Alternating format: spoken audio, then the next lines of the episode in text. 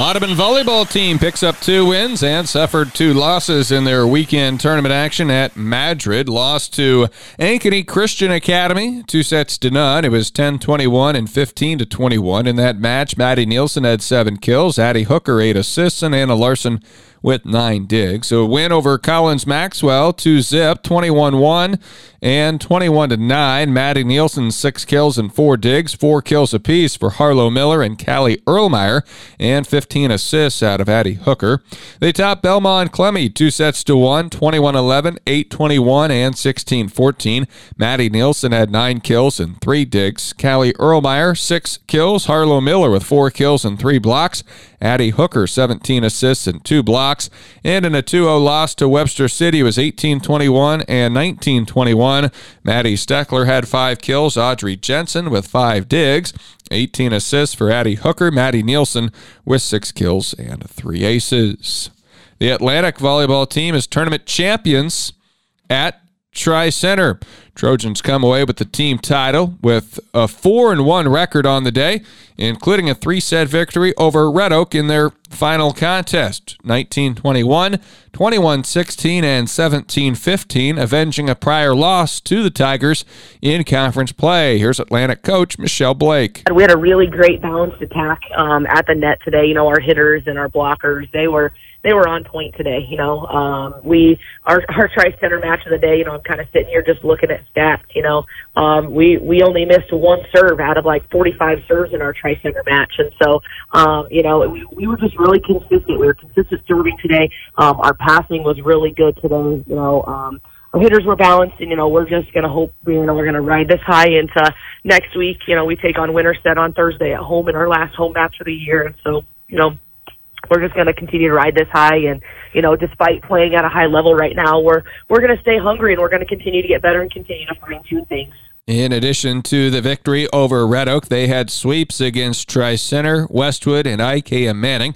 The only loss was to Lawton Bronson in three sets. Ava Rush tallied 43 digs. Lexi Nelk had 26 kills.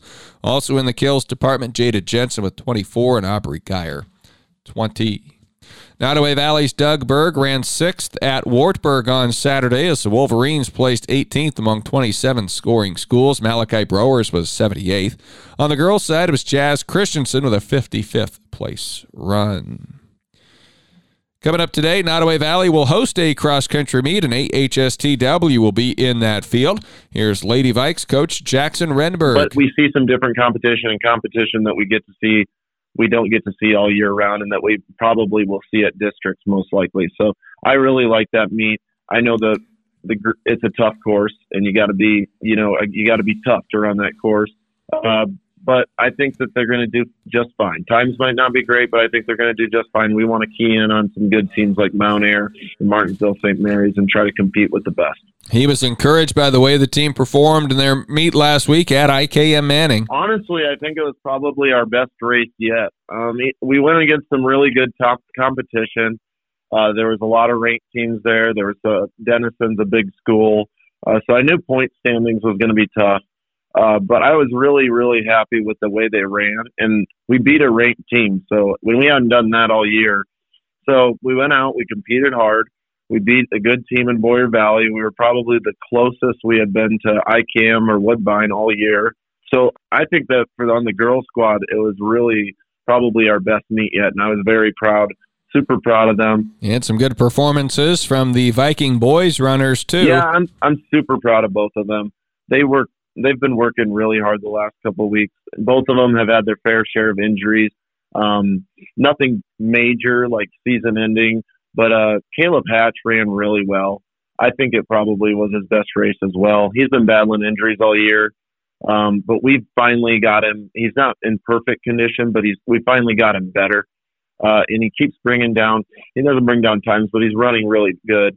Really running a good first mile, and then really pushing and picking off runners in the second and third mile. And I was really excited uh, for both of them. Caden Garrity ran really well. He's had a great sophomore year he's exceeded my expectations thus far. The Nodaway Valley Cross Country Invitational is set for today, 4:30 middle school race. That's at Greenfield Golf and Country Club. The high school boys will run at 5 and the high school girls to follow at 5:30. Mike McDermott's on our Why I Coach feature, former offensive coordinator and former head coach for Atlantic football. He's also the head tennis coach for the Trojans. He's been involved with baseball, basketball, and hockey as well along the way. In college, he gained a wealth of knowledge from the likes of Gary Roach, Scott Hoffman, Kyle Achterhoff, and Rich Wright, but refers to these three as the big three when it comes to his coaching influences Gaylord Schelling, Steve Blazek, and Terry Hinsman. Those three really had a, a, big, you know, made a big impression on me, and and uh, you know that's what I, that's when I knew when I had those three, I knew I wanted to get back into coaching and, and be a and be a coach. He also learned from some very good ones as a young athlete, listing his dad, Terry Bidding, Mark O'Brien, Bob Younger, Chuck Burnett, Roger Warren, Joel Sims, Lynn Barnes, Tom McLaren, Dan Duskin, as and Dave Duskin as all very impactful coaches when he was young.